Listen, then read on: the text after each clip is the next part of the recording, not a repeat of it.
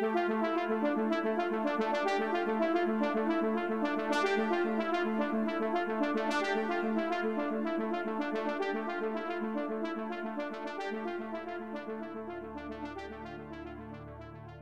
building and mediation in international relations and conflict areas need to involve a variety of parties in order to be successful nearby states, global powers, the United Nations.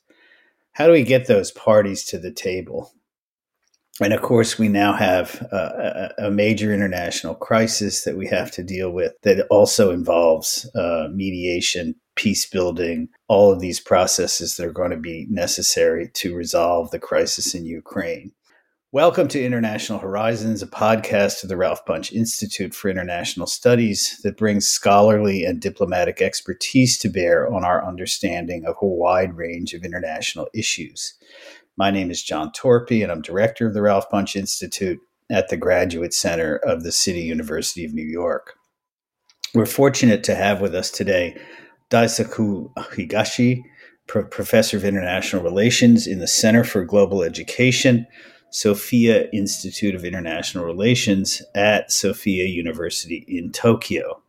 He's the author of Challenges of Constructing Legitimacy in Peace Building, Afghanistan, Iraq, Sierra Leone, East Timor, and more recently, uh, a book called in- Inclusivity in Mediation and Peace Building the UN, neighboring states, and global powers. Thank you so much for taking the time to be with us today, Daisaku Higashi. Thank That's you very great. much for having me. Yeah, thank you very much. Great, great to have you. I know it's late in Tokyo, so we'll try not to keep you too long. So maybe we could start with the new book, uh, "Inclusivity in Mediation and Peace Building." You know, perhaps you could just lay out the main argument of the book and explain what problem you're trying to address. Yeah, thank you very much for giving me these opportunities. Uh, I basically have a two argument in this uh, late, latest book, uh, "Inclusivity, in Mediation, and Peace Building." Is about question of the inclusivity in mediation during armed conflict and um, in the post-conflict peace buildings. Uh, based on my extensive field research on South Sudan, Afghanistan, Syria, Yemen, Iraq, and East Timor, I argue that uh, the nature of the inclusivity in mediation during armed conflict and the nature of the inclusivity in the post-conflict peace building are fundamentally different. Uh, with regard to the inclusivity in the post-conflict peace buildings, I argue that there's kind of consensus by both practitioners and also academics or researchers that uh, it's very critical to have an inclusive political process uh, avoiding kind of political exclusions against some certain group of, of the of the societies. For example, in the case of uh, Iraq, there's a political exclusion against uh, Sunni political factions uh, after United States started military intervention to Iraq in 2003, and it had a you know, repeated con- it created a repeated con- you know, conflict uh, in the in the Iraq. In the case of Afghanistan, the peace builder excluded the Taliban from the beginning of the nation building process starting from 2002. And in the end of the day, after 20 years, Taliban destroyed their power in Afghanistan. So I think uh, importance of the inclusivity in the post-conflict peace building or avoiding political exclusion against some certain political group uh, become kind of consensus, uh, both by practitioners and also uh, also academics, you know, practice or academic, you know, researches. But in terms of the inclusivity in mediation during armed conflict, when the people are still fighting, the mediator might need to take very flexible approach uh, in terms of the inc- inclusion of the many political groups, uh, because in some cases it might become just impossible for uh, for, for conflicting parties to have any type of the peace agreement if there are too many representations of the you know, different groups uh, in the negotiation table. For example, uh, South Sudan is one of the typical case, but when they had a revitalized peace process starting from the end of 2017, there are too many political groups which uh, allowed to to participate in the peace negotiations. I, I mean, about 25 uh, groups actually participated, but it was so difficult for them to make any you know peace agreement. So in the end of the day, uh, there was a bilateral negotiation by the President Kiir and the Vice President Machar, which kept fighting, and they are most you know you know influential parties. And after after they made agreement, uh, it became possible for them to extend that agreement to the another political factions, and that they had uh, some comprehensive, uh, comprehensive agreement in 2018. And this agreement is still maintained uh, in the South Sudan. So uh, those kind of cases actually show that we need some flexible approach uh, in terms of making a peace agreement in the process of the mediation during the armed conflict of course, it's better or it's good if we can make a peace agreement by having a lot of political groups in the negotiation. But sometimes it might be difficult to make an agreement. So in this case, you, we need to accept some kind of you know flexible approach uh, to make peace agreement uh, uh you know feasible first. So I think that this is a, there's some kind of different nature of the inclusivity in the mediation during armed conflict and the post-conflict peace building. The second argument is about the role of the different groups uh, in the different phases of the mediation and the peace building. In the post-conflict peace building, I argue that still United Nations should play a central role uh, because the United Nations can be seen as at least some impartial parties uh, compared with kind of a you know global power, very powerful state uh, because if powerful state become a very central part of the nation buildings, they might be seen as kind of neo-colonialism. But so it's better for the nation, I think, to play a central role in the post-conflict peace building after they sign some kind of peace agreement. But in terms of the mediation during armed conflict, I argue that what the United Nations can do is quite limited if there's a big difference by the global powers and the neighboring state or how to end the war. So it is a responsibility of the neighboring state and also global power, uh, which can, which need to persuade conflicting parties to make uh, cessation or to make a ceasefires and to have some kind of you know peace agreement. So uh, so I think there's a kind of different role of the different actor in the different phase of the peace building and also uh, mediations uh, during armed conflict. So those are two big, uh, two serious arguments that I try to present in this book. Yeah. Interesting. So the UN you present in the book as kind of playing two different roles. I mean, largely defined by the phase of the conflict that we're talking about. On the one hand, it can be, and kind of has long, I guess, been thought to be a, a kind of uh, honest broker that both sides can trust, and you know, that can be a guiding hand in, in mediation or negotiations. Uh, but then you also describe a kind of way in which the UN can be abused, uh, used, I guess, uh, by you know parties that don't really have any interest in um, in uh, mm-hmm. you know negotiations succeeding and of course this inevitably i'm afraid brings me to the current situation in you know in ukraine where there have been talks going on there were and i guess maybe still are talks between the russians and the ukrainians in um, in turkey um, but they don't seem really to be very serious. I mean, outside observers all seem to sort of dismiss them as, as not real, as you know, the Russians not being really being interested in achieving any negotiated solution. So, you know, how does that work? I mean, if you have parties who really aren't interested, I mean, what can the UN do? And maybe this is really what you mean by this kind of being abused sort of notion. Can you talk a little bit about that? Yeah. Yeah, thank you for that question because this is one of the central part of my book.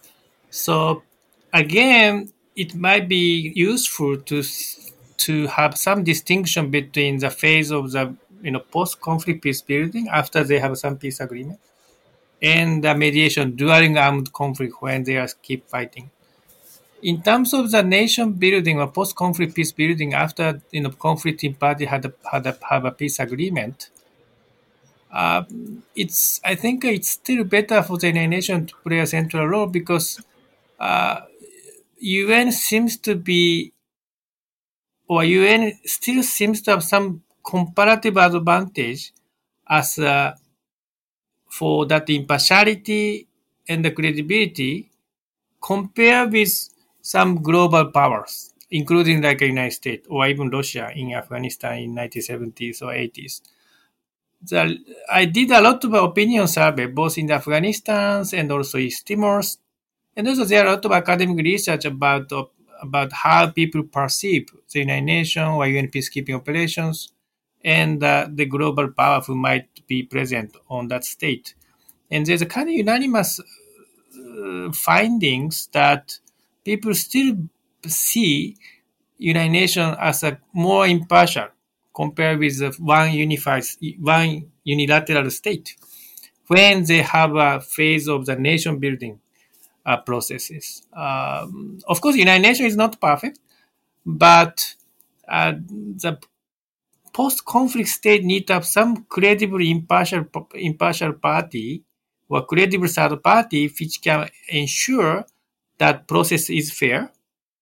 For example, if they have a conduct elections, uh, they need to have some credible third party which can ensure that the process is fair and counting is also fair because there's no trust among the internal parties yet because they just kept fighting until they had a you know, peace agreement. So and in terms of the credibility, in terms of credible third parties, uh, United Nations is not perfect, but still seems to be still better compared with the some global power or one, one uni, uh, unilateral state. So, because it those states could be seen as kind of neo-colonialism actors. So, in terms of the post-conflict peace building phrases, uh, United Nations can play some good activities or, overall. And there's also academic study that at least in a nation seems to have some kind of 50%, 75% of the successful rate in the post-conflict nation building or peace buildings.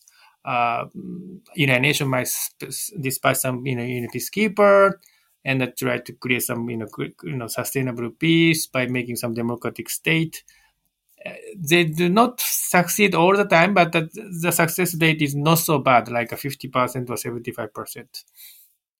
But in terms of the mediation during armed conflict, uh, United Nations did not have so much good record in the last, especially last 20 years. They might dispatch a lot of UN special envoys, and they might be very perfect and great persons.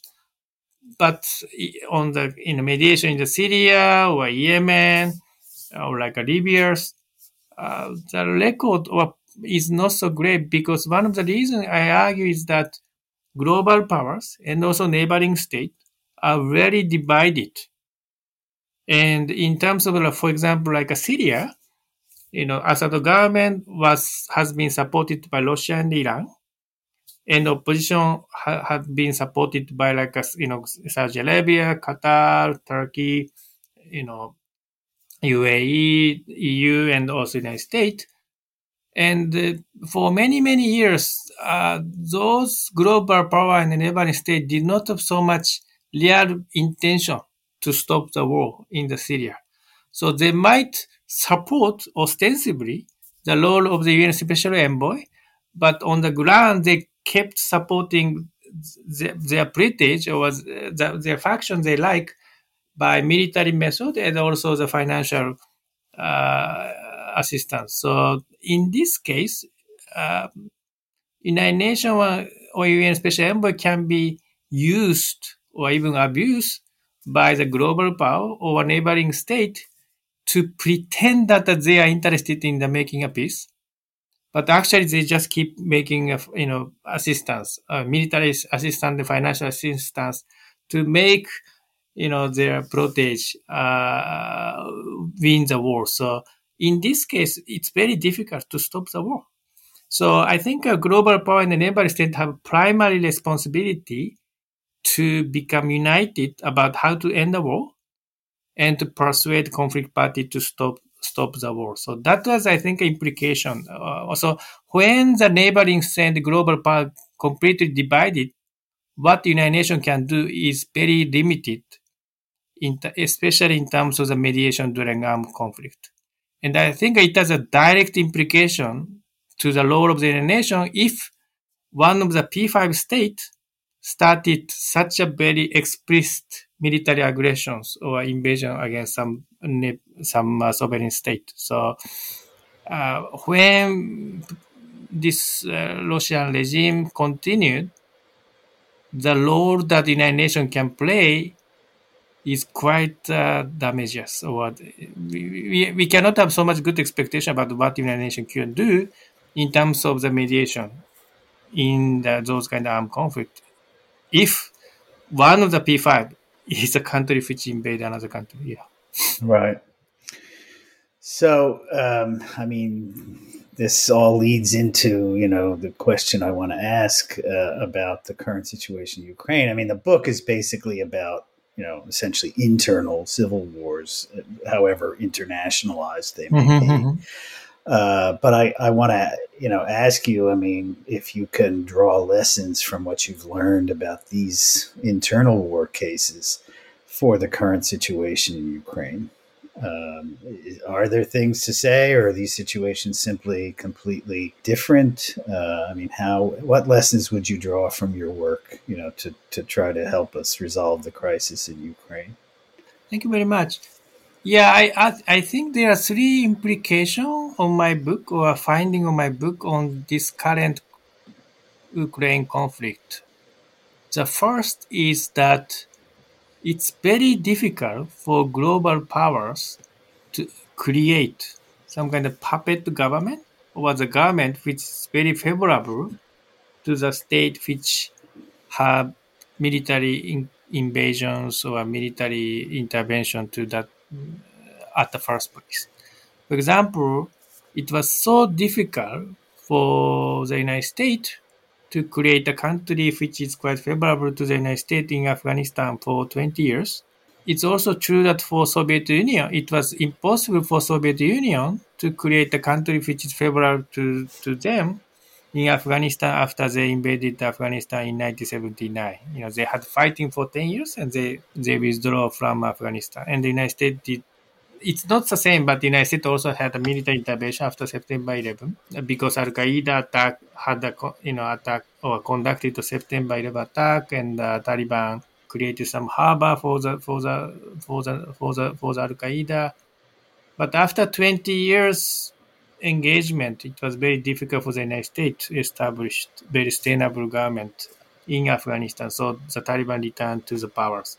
It was same for the Iraq. Uh, it was so difficult for the United States to create the you know the government or a new government in Iraq uh, after they had the military interventions. Uh, in the last 20 years, there's a continuous civil war in Iraq, and almost uh, 500,000 people are dead uh, or killed by violence in Iraq. And still, the situation is very you know, fragile and the Iraqi government become very become very close to the Iranian regime because uh, they bec- basically it become a Shia led, led, government. So those less those cases like Iraq and Afghanistan give us quite clear indication that it's so difficult for the Russian to create pro-Russian government in Ukraine. This is one of the very important lessons I think from uh, from our study in the last 20 years this is the first one, so it's very it should be very difficult for the Russia to have a you know their own like a puppet regime or or even include Ukraine into the Russian when Ukraine people are so united to fight against those kind of aggression by the Russia. So this is the first you know implication of my study. The second one is that still the President Putin might get some wrong lesson from Russian engagement in Syria. Uh, as I wrote in my book, uh, Syrian war started in 2011. And in 2015, Assad regime controlled only one third of the territories. And another one third of territory was occupied by, by oppositions. And another one third was occupied by ISIS, you know, in Syria. So Russian decided to make a very huge military intervention to Syria uh, in September 2015.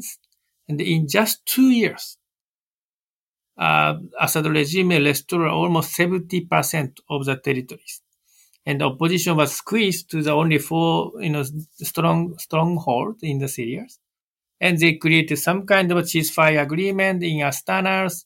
But uh, after they created humanitarian corridors, uh, Russian and the Iranian and also Assad regime continued to make a military attack against those strongholds of the oppositions. And now we have only Idlib in the northern part of the Syria, which opposition actually keep. And another stronghold of the opposition already occupied by the Assad regime. So Assad regime actually restored most of the territory, I mean, 80 to 85% of the territory, I think, at, uh, until at this moment. So uh, President Putin might think that this could be the case, even for the issue of the Ukraine, that in the end of the day, he can he can create or he can occupy most of the territories of Ukraine, and he might want to put Ukraine to the territory of the Russian. I don't know. Or they might want to create some puppet government. But there's a huge difference between the Syria and the Ukraine. In the Syria, no matter how brutal the, Assad government was, at least he got about one third of the support by the population, especially by the Alawi people who are mi- minority in the Syrians, uh, who are very, the, and the Alawi people are very afraid that they might get a lot of reprisal if the opposition actually won the war. But in the Ukraine, the people are very united, and they thought that it's a total aggression by the Russia. So I cannot see any possibility that Russia can create the puppet government or they can, you know, occupy the Ukraine for many for many years, or they can make the Ukraine as a kind of territory of the Russian. But uh, I'm afraid that the experience of the Syria might give some wrong uh, lesson to the President Putin. This is the second implication. The third implication is that when I studied the South Sudan peace process, in the end of the day, it was uh, Uganda which supported President Kiir, and also it, and the Sudan which supported Vice President Machar, which persuaded both conflict party to make a peace agreement in 2018. Because President of Uganda, uh, Museveni, supported President Kiir for many years, and President Bashir of Sudan supported Vice President Machar for many years. So only when Sudan and Uganda become united to persuade both President Kiir and you know, Vice President Machar to make a peace agreement, it became possible. So it's so important that, or it's basically it is a state official leverage who can persuade conflict party to make some kind of concessions or stop the war. So in this case, I think the country which might have biggest leverage against Russia might be China, because China might keep buying the gas and oil from Russia. So it's very important to have to motivate China to persuade the President Putin to withdraw the forces from Ukraine. I think this is the only way. It's very difficult for Ukraine to have some kind of political concession to the Russian because Ukraine did nothing wrong against Russia. So, uh, in order to persuade the Russian government to pull or withdraw the forces, uh, China might must might play a very important role. And another country which has a big leverage is the United States because the United States can trigger what or trigger a lot of economic, huge economic sanctions against Russia. So I think in the end of the day, uh, it might be necessary for the for for the United States and the China to have some kind of a temporary alliance to push Russia to stop this aggression, because otherwise uh, it might expand to the entire or all out uh, world war, and and which which is not good interest for for for the international community, including Chinese people and the um, American people, and also of course Japanese people as well. No, I mean clearly things are things seem to be heading in a rather uh, difficult direction.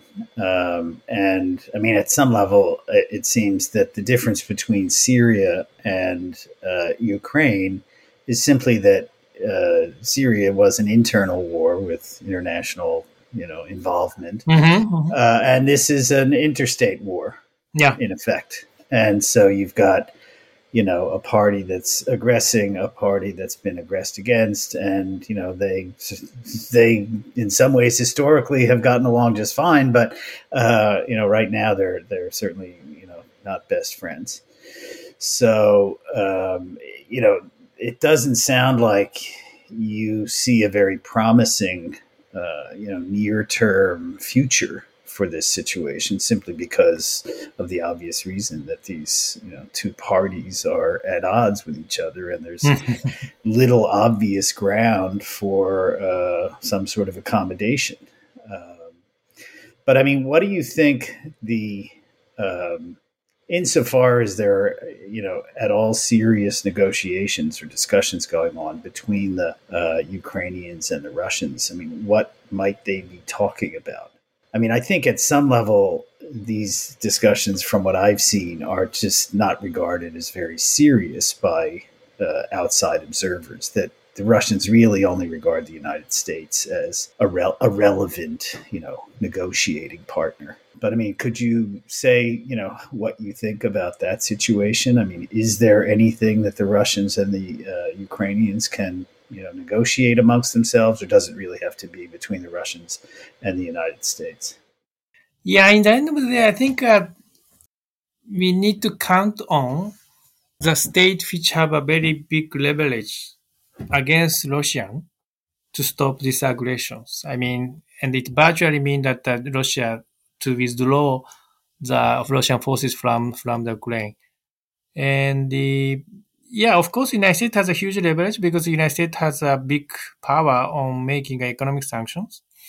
And now financial sanctions can be very effective at, at right now. So, but at the same time, if China keep buying the oil and gas from Russia, the impact of the sanction might be quite reduced, right? So, so Russia might need to listen to what China actually said I think it's a little bit harsh for us to request the Ukraine leadership or Ukraine people to make some concession because Ukraine did nothing wrong. And also, Fareed Zakaria mentioned in the CNN program that it's relatively easier for President Putin to withdraw the forces by saying that he finished or accomplished his military purpose. Because we are not quite sure what is the, his military purpose yet it should be very difficult for democratic state to make this kind of interventions and to withdraw the forces without having any particular achievement. But for the Mr. Putin, it might be relatively easy according to the Fareed Zakaria because he's very dictator in the Russian in the Russian state. So if he calculate that it's very he will get nothing from these aggressions and also he might be forced to to to to have a very difficult situation because even China might not be able to keep getting or buying the oil and gas from Russia. Uh, he might make uh, some decisions, and this is something that we need to navigate the cooperation of the international community to push the Russian to uh, that directions because so yeah, I'm. Uh, I I think it might be better not to frame this uh, this war as a competition between the democratic state and the non-democratic state because we have a many many non-democratic states. Uh, almost half of the nation are still non-democratic state, but they still do not have this kind of aggression or invasions to foreign country because at least many member states respect basic rule of respecting uh, sovereignties.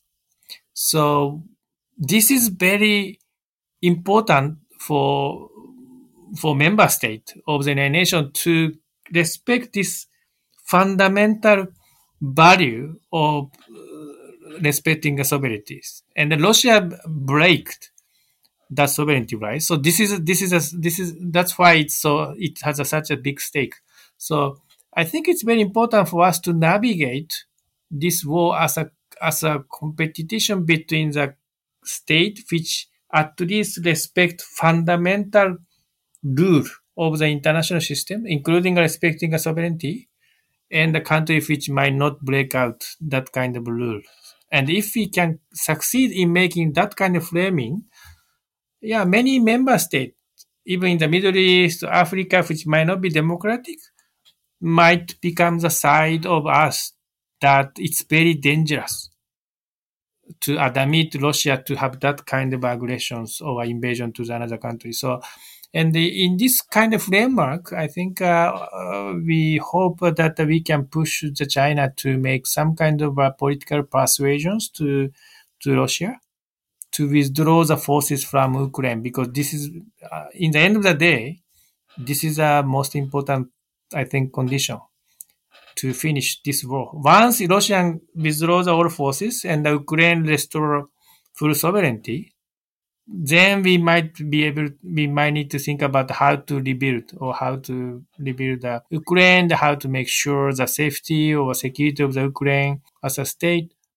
Before withdrawal of the forces by the Russian in Ukraine, I think it's very difficult to make any kind of political concession or negotiation. So I think international community as a whole need to create some kind of common strategy to make it happen and to persuade Putin to, to make that kind of withdrawal. Of course, some people might hope that this economic sanction can make the Putin regime collapsed. And of course, it might be good if it happen, it might be good, but it might not happen, right? And uh, we cannot allow entire war war to to start the war or to have uh, military confrontations between the Russia and another uh, state or a Western state. So yeah, I think we need to think about how to pressure or persuade uh, current uh, Russian regime to withdraw its forces from Ukraine uh, and and Right. The problem seems to be that, um, notwithstanding heroic resistance by the Ukrainian people and its president, you know, there's still lots of military hardware that the Russians can and presumably will bring to bear on their attempt to subdue Ukraine. And I guess the question is, you know, what will persuade Mr. Putin that, you know, this is a bad way to go? I mean, in, in this in these kinds of discussions, I mean, one of the things that one hears a lot is, you know, that Putin is no longer as rational as he once mm. was. He's been isolated uh, during COVID, the pandemic, because he wants to stay safe, um, or he just, you know, has been isolated and therefore is out of touch with what's going on uh, in the world. Um, you know, I sort of generally feel as though this notion of whether he's rational or not is not particularly useful. But mm-hmm, mm-hmm, mm-hmm.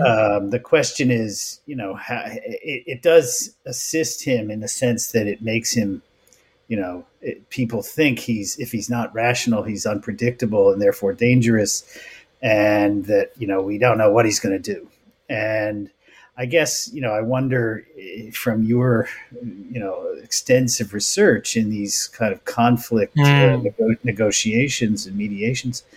I mean, is there a similar kind of experience that you could point to that where people you know play the crazy person who is going to be unpredictable and gets his or maybe her way you know in these in these circumstances? I mean, does it is it a useful thing to even you know wonder about whether he's rational or not? That's really good question, but of course, because South Sudan repeated their internal conflict many, many times. I mean, they started the civil war in the end of 2013. They had a peace agreement in 2015, but only one year later, they started the war again or civil war again in 2000, in July 2016. So yeah, there are many people, especially from Western countries like Europe and the United States, that those president and the vice president are almost crazy. they just keep fighting. But in the end of the day, African states uh, convinced them to make some kind of concessions and uh, and the ceasefire and um, and uh, stop fighting and the make a peace agreement. And at least in the last four years, uh, they maintained that kind of peace agreement, no matter how the implementation is very slow. So I agree with you that it's not so useful to think that those leaders are rational or irrational. It's more important to think how we can persuade or how can we actually pre- sometimes pressure, sometimes persuade, sometimes coerce them to stop the fighting and that to make some kind of peace deal. By yeah and the we are not naive that we can always persuade those people or leaders to, to, to stop fighting uh, only by the logics, but uh, it, it's a big it's a big combination. In in the case of South Sudan, they had some economic sanctions which started triggering against the leadership of South Sudan, which had some impact, I think, on the, their calculations. But also, it was very critical that the country which supported those factions like Uganda and Sudan become very united because they really thought that it's very bad for them to keep having a refugee from South Sudan. So, and also for Sudan, it's very, it was very important for South Sudan to restore production of the oil because it, it was only way for Sudan to get some kind of a license of oil pipeline coming from South Sudan to, to, to the, to the Sudan and the, and the foreign countries. So, so in case of the Russian, yes, I'm not expert about psychology of the Mr. Putin. So I don't know whether he's rational or not. But yeah, before he started invasion, he admitted to state, right? To uh, Donbass, uh, to, to, to, to occupy territory by Russian faction as a independent state. And then he asked, and he navigated those, it's not independent state, but the state that, that Mr. Putin called as independent to request Russia to, to, to help or to assist or to make a military intervention to Ukraine. So he created some procedure or steps. So if he's not ra- irrational, he, if he's not, or he's, if he's just irrational, we are not, quite sure he can make that kind of very detailed steps to make his intervention appear to be to follow some kind of a international procedure to to invite foreign country to to make some help or military intervention. So. Uh, because when he intervened in Syria in 2015, it was Assad regime which requested Russia to make a to make a military intervention. So, uh, yeah, I agree with you that it might be too early to predict that he's just lost lost uh, rationality. But more important thing is that what is a logic or or, method to and also approach to to persuade Mr. Putin or President of Russia to stop to withdraw its forces as soon as possible from Ukraine because it's only way to stop to save the many, many lives in Ukraine, but also to save many Russian forces who are Russian soldiers who are forced to go to the Ukraine by this order. So, yeah, of course, I'm not so naive. Uh, I'm not so optimistic, but at least we should try. we should do our best, to be honest, because uh, alternative is very catastrophic, especially if it start having escalations. Yeah. Well, unfortunately, of course, I agree with you that the situation is potentially catastrophic, and we have to do everything we can to try to avoid that kind of outcome. So, hopefully, people will be able to use your research in thinking through some of these problems, and uh, it's great to have had a chance to talk about it. That's it for today's episode. I want to thank Daisaku Higashi for discussing his book, Inclusivity and Mediation and Peace Building. Remember to subscribe and rate International Horizons on SoundCloud, Spotify, and Apple Podcasts. I want to thank Osvaldo Mena Aguilar for his technical assistance, as well as to acknowledge Duncan McKay for sharing his song International Horizons as the theme music for the show. This is John Torpey saying thanks for joining us, and we look forward to having you with us for the next episode of International Horizons.